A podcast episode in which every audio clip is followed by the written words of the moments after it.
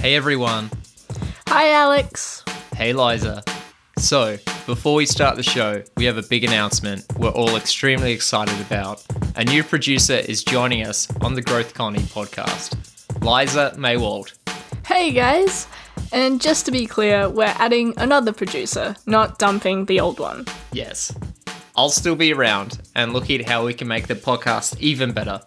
So, if you've got some suggestions, we would love to hear from you. Hit us up at podcast at xgrowth.com.au. So, Liza, let's take it away. What's up, marketers, and welcome to another episode of the Growth Colony podcast. I'm Liza from Xgrowth to tell you that each episode we bring in B2B leaders to chat about the yeses and nos to achieving those everyday wins in the marketing world. Whether you're new to the B2B game, working at a leadership level, or even just showing some interest, we know you'll love the episode. So grab a drink, get comfy, and enjoy the show. Hello, everyone. Welcome to another episode. I'm Shaheen Hoda with Xgrowth, and today I'm talking to Karina Guerra, Group GM for Customer Intelligence and Marketing at Xref, about how should marketing leaders set themselves up for success when dealing with chief financial officers, specifically at their own company, when it comes to showing ROI, asking for budget, and more. On that note, let's dive in. Karina, thanks for joining us.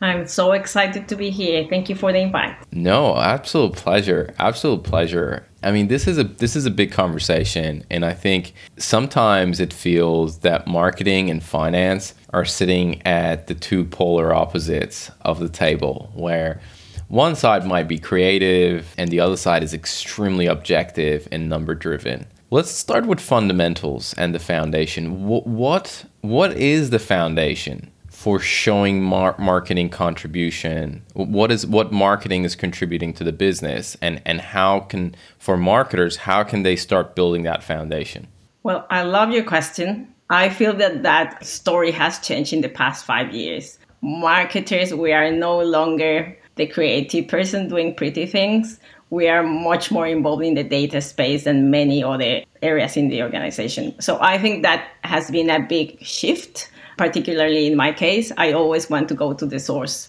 of the truth. So, and that sits in the data, right? So I, I really like your questions because what is the foundation? Well, I believe that the foundation, if you want to make a shift in the organization, it really has to come from the top. It is not something that a marketer can wake up with the idea and then go and try to show the entire organization the value of the work. Going back to what we were saying before, it has to be a change in the perception of marketing. It is not just doing pretty things. And I truly believe that if we want to take it further, it's not even a conversation in terms of budget and how, how much money is giving me this dollar that I am investing in. Mature organizations are really looking at what customers want and need. And therefore, once you start paying attention to the needs of your customers, then you can start measuring the contribution of the marketing activities to to the business let's break that down a little bit right so you're you're saying focus on on the customer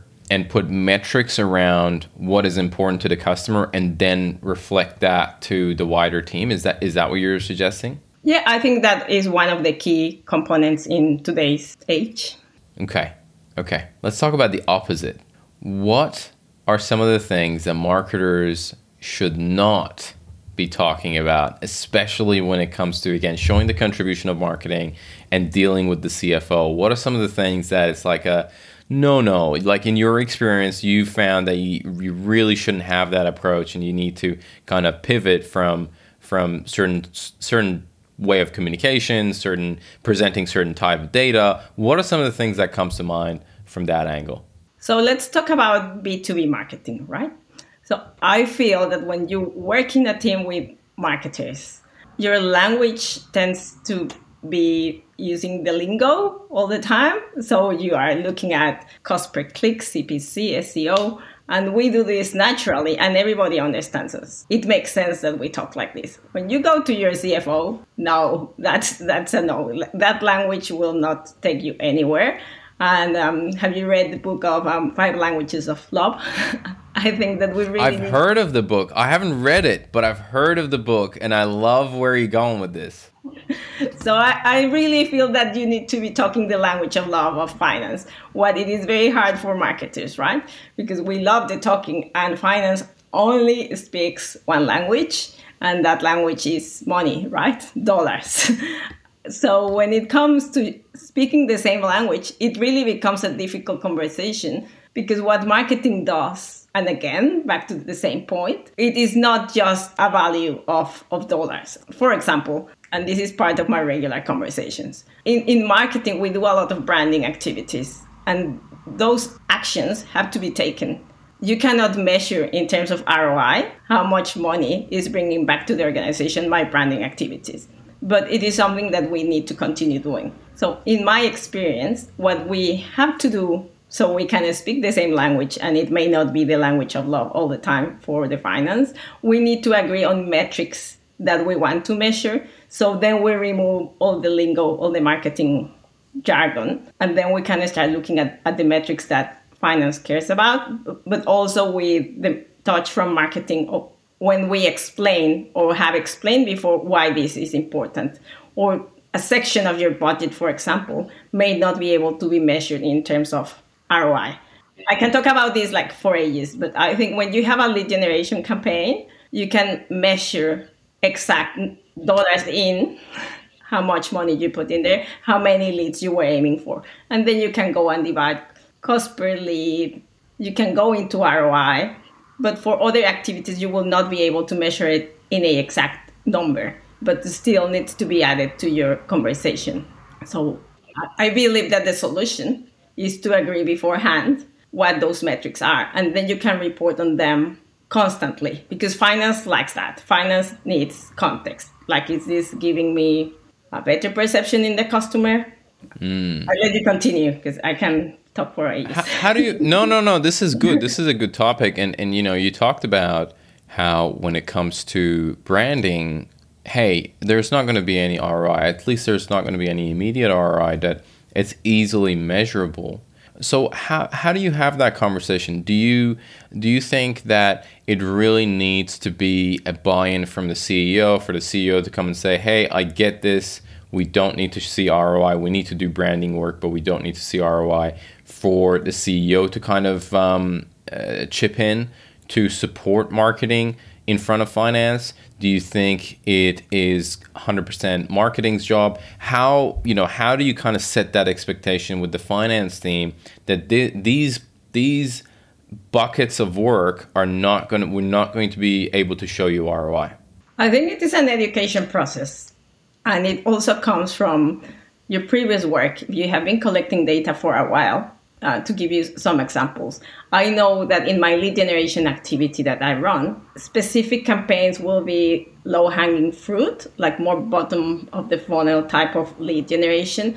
But I know that I need to maintain these other activities. So, based on the data from the past two and a half years, then I can have these conversations at the beginning of the financial year. And then we can define expect ROI from this section of the budget this additional budget cannot be measured in ROI.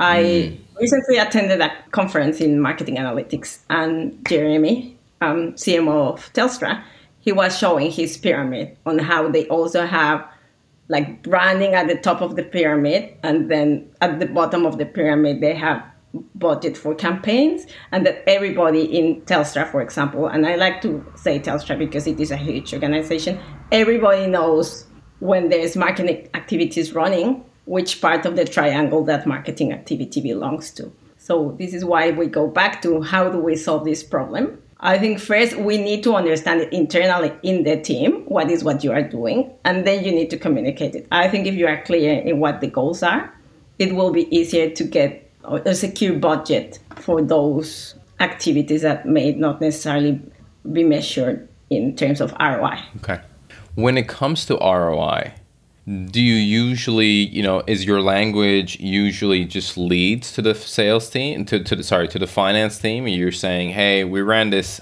uh, maybe activate let's call it activation campaign and these are the leads that we got. Is that the only measure that you kind of communicate with the finance team or, or are there other things that you, you talk about?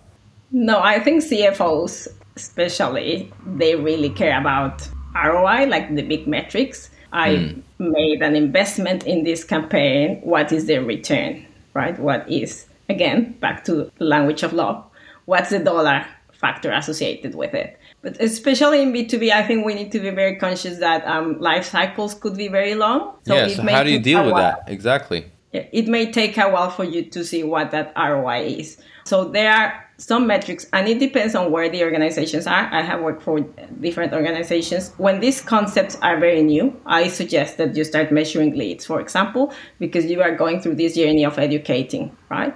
So if you started from zero, lead is a good concept to introduce, and then from there you can start moving um, the needle into bringing new metrics.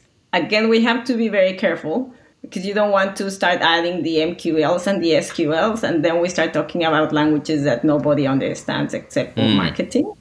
Um, yeah. So then you need to define different ways. It depends on how you do it, because it is a difficult topic and difficult to, to measure it. For example, at Xref, we are lucky to have software that could identify attribution models, so we can get to see like bigger picture. Again, in B2B is it is not like one person clicks on one of your ads and that person converts. It's a it's a journey. So i think that is one of the biggest challenges that we have in in marketing that we need to show the entire journey and the bigger picture rather than just one it's not click lead sale. Yeah. Yeah, I, I, I, like that. I like that approach of yours, and I usually tell people, or you know, people who kind of work with us through our agency, that it's really important to set expectation in three different stages whenever you're doing something. You got your short-term metrics, you got your your your medium-term metrics, and you got your long long-term metrics. And in a lot of situations, revenue is in that long-term component because, just like you said, right, nine months in, and uh, and uh, sales cycle might be nine months and, and CFO is like, all right, month three, where is where is the revenue? So setting that expectation is, is really important. Are are there any other metrics that you find that are key for you when when you uh, in in those kind of mid midterm and long term uh, metrics that you report to the CFO? Is it kind of like pipeline? Is it just you straight go to revenue that is generated? Um, ha- what are some of the KPIs that you look at in those stages of um, of customer or prospect journey? Well, I think that everybody is, is different in, in the business, in, in their own businesses, right? At Xref, we are an online platform for HR. So our customer or the customer who buys from us is someone in an organization. But then because we have multiple stakeholders, we could have potential candidates applying for a job who somehow interact with our platform also interacting with us. So for us, it is really important to understand the satisfaction of multiple stakeholders. So I think it is linking it back to what we were saying before. When you get to maturity in your digital activities, it is not just measurement of ROI because you could have a successful campaign that it is bringing you a lot of leads and maybe a lot of sales for this particular period, but you need to be looking all the time that your customers are satisfied. So another important metric is what our customers are saying, and it may not be the customers who are buying from us. It could be the stakeholders that are involved with our platform. So uh, candidates, referees. Then we are looking at how how these surveys what is what our customers in general, not necessarily the ones that are buying from us, are saying about our platform. Are they satisfied? I think that is very important, and not many organizations are doing it. Many organizations are just looking at what's the revenue, what's my pipeline, how much am I going to sell, how far am I from my objectives, from my financial objectives. But if you don't look at all the other metrics, then those will be affected. Yeah, you're, you're missing the point. You're missing the point. Okay. So we're talking a lot about data, and I think it's worth for us talk about how do you get the data and and where do you kind of start? I mean, you talked about a little bit about tech and and you know attribution softwares and things like that. So, where should marketers start with gathering the data that is needed for their reporting um, and the analysis of the ROI analysis? Where where should they start, in your opinion? I think every organization is different, and all companies are at different stages. Last week, I attended um, a, a very good session with around 12 marketers in Australia. We were discussing digital maturity, right? So we all came to the conclusion that we are digitally mature when customer says so, when the customer experience is that good that then we can be considered mature. To what I deferred because I said we will always be behind depending on the budget or resources that you have at your organization. Like if we compare to what Facebook is doing or wants to do with their meta, um, we could be miles away from what they are doing or what they will be doing. But if we define what we want to do, then we can work towards that and then we become more mature. I feel like I said that in my attribution models, we're very mature. I say it, and then my, my partners, such as Adobe and Bizible, say, You guys are doing a really good job. But then I attended a conference last week where Cochlear was saying that they have 16 people in their attribution model team. Um, so you know, so it's comparing yeah your your maturity to someone else's that could be far away from what you from where you are. So I feel that the solution to that question for data is start with what you have because we are all collecting data somehow. We all have a website, so we know that in there there's a lot of things that we haven't even had time to look at. Um, we know who we are selling to, who is returning product, who is not happy. Let's start with what we have, and then from there you can start building the gaps. For me, the key questions that I always want to know is what is working and what isn't. So those are the type of data gaps that I always want to close is do we have a system, a report, something that could tell me that? Because for me, those are the two priorities. If there's mm-hmm. something that you are doing well, you can replicate it and do more of that, that it is working. And if you are doing something that isn't working, stop it or tweak it as soon as you can. Um, so start with the data that you have, and then later you can go into dashboards and an attribution team and all that, but have your basics covered. Karina, tell me what are some of the tools that you, when it comes to reporting, that you can't live without? My Salesforce. Okay. Salesforce is on the list. Salesforce and Marketo. Those are my two. And I believe that every company, especially in the B2B space, should have at least a CRM and a marketing uh, tool that they talk to each other.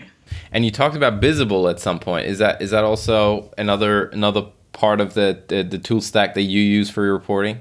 So Bizible is um, Marketo now. Part like of yeah, they they bought them. Um, and yes, Bizible is able to give me information that no other platform or system can give me, especially in the multi-touch attribution. Yeah. Because Bizible really tells me what campaign generated the lead. Like it goes so granular. I have tried. I have been lucky to work for organizations that have invested in attribution models, but so far, like my Bizible is like you want to go to the source of, like especially in these accounts, B B2B, have multiple touch points. You can really share the story and see, not guessing. Now with the Google AdWords cookie tracking, is my budget delivering results or not? Mm. I think Bizible has been great for us. Awesome. Awesome. All right. The other question that I wanted to ask is can you give some examples of how you approach reporting and securing budget from the CFO? Yes. Well, again, I think that this is a journey, right? Because we are all learning together and marketing has a lot of work to do in terms of education. Like my finance team would love to have a report that i can possibly pull out. And I, another important factor that comes into place is also the relationship um, from marketing and sales. So when we work together then we are able to provide a better story for sales. If sales for isn't finance. happy. Yeah, yeah, for finance. Sorry, yes, for finance, right? Because then the ultimate um, team that is judging the efforts or the activities that marketing is following, I would say, is more sales than marketing. Is if if marketing is doing well, sales is happy. If if marketing isn't doing well, uh, sales has already told finance before the report comes in, right? So having that relationship, I think it is important. When it comes to reporting, I believe that we have to go to my point number one, agree on those metrics early. So when you report and then you check the reports constantly, I think it is a really good exercise, in my opinion. Uh, some people don't like that um, they have to be accountable to another team. I like it because the challenge, the job that finance has is to challenge us, and they have very good questions. And sometimes with those questions, then I can see things that I would not be able to see myself. So when you look at the same report, the same people over and over, then you kind of miss the picture. But then if finance mm. comes and says, well, I can see that the number of rejected leads is growing in, in this country. We recently had that, that scenario, for example, in, in emerging markets. Then we could identify that maybe that market is not ready for our product yet, because then what we are paying for is spam leads, right? But if I haven't had those conversations and if you just go for the leads number then you go well my leads are growing right? But then once you measure well yes they're growing but they are not good quality. Um, yes, half of them are Russian bots. yeah it is time to make a decision. And i think that's a very important point as well uh, that we may not have time for but when you define your targets and your metrics you really need to be careful on not just serving those targets because you know the story. Some organizations work on hitting the target because based on that target depends the bonus of certain That's um, it. That's it. team players. I think that's a dangerous space to be in. Yeah, and they hit hit their targets, but the company doesn't make any money. Exactly. Exactly. That's a, that's a good point. I, I find really interesting that you you said the reporting really improved when you start to establish that sales alignment, uh, sales and marketing alignment. How was it? Can can would it be? It might be a little bit tricky to do so, but how was it before and after? You know, like how was the reporting done and, and what was the situation like before that alignment you know you and the team start working on that sales and marketing alignment versus before? And i know this is tricky because you might say oh you know thank goodness from from early on there was a lot of alignment in the organization. But you know is there anything that you can add to that that before and after kind of situation? So I think we really went into this digital mode when COVID hit. It is when I started working at, at XREF, and that was kind of my mission. But I always say that that mission was easily accomplished because of the market conditions, right? So we were all in lockdown. The only way for us to generate leads and start having conversations was through the digital channels. So then everybody has to do the right thing. And if you want to get more budget from finance, we need to go and say, well, the budget that we are investing is working. Uh, here are the numbers, right? If we don't get the feedback, the way I see it is that if sales gives you the feedback on the quality of the leads by actioning them, rejecting them, contacting them, marking them as rejected, uh, then we have a story to build and then we can go and request for more budget. If we are like not seeing what's happening, then how is finance going to trust the exercise and release more budget? No, that's a great point. That's a great point. All right. Now, I have a couple of rapid fire questions that I want to ask you. But before we dive into that, is there anything else that you would like to cover about this topic, about talking to CFOs, showing ROI, getting securing budget? Is there anything else that you think maybe I didn't ask that uh, you think is worth covering? I was having a conversation with our now GM of revenue. She was saying that how important it would be. So I, I am lucky and I attend a lot of workshops, seminars. I get to learn a lot from experts in the industry. But every time I go, I feel like I wish my CFO could be listening to this. I, I think that somehow and it links back to what we have said before. In marketing, we still need to educate. So, what can we do? And I think that's a question for us in the B2B space. So, not only marketers are the ones who understand the specific topic, trend, or challenge. I feel that now we will be changing a lot of challenges in the B2B space uh, with all the changes to cookies and things like that. Plus, it's important to say that our report, all these metrics are all skewed. I have been talking to people in many different organizations. We had COVID for two years where some markets got to thrive and others fail.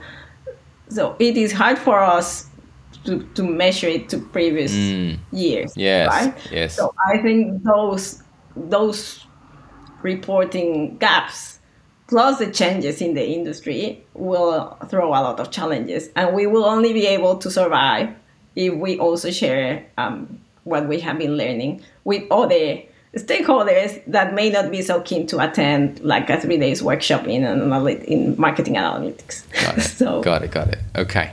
All right. Let's do rapid fire questions. That was that was a that was a solid final point on that. So thanks for sharing that.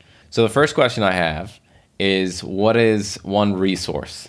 This can be a blog or a book, a podcast or a talk that has fundamentally changed uh, the way you either work or you live and had a had a big impact on you. Does anything come to mind?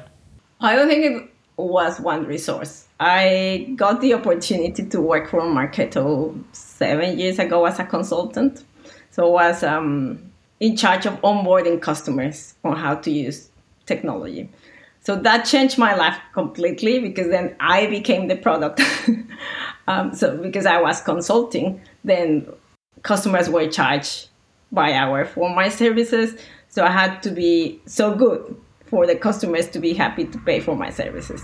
And I think in, in that journey, I was able to work for Helen Dole and the way how she would work with her team and want us all to thrive give us all the tools. Like if we had a gap, if a customer complained of something from anybody in the team, she would go and find resources, tools, training for us to work on that specific gap so we could thrive.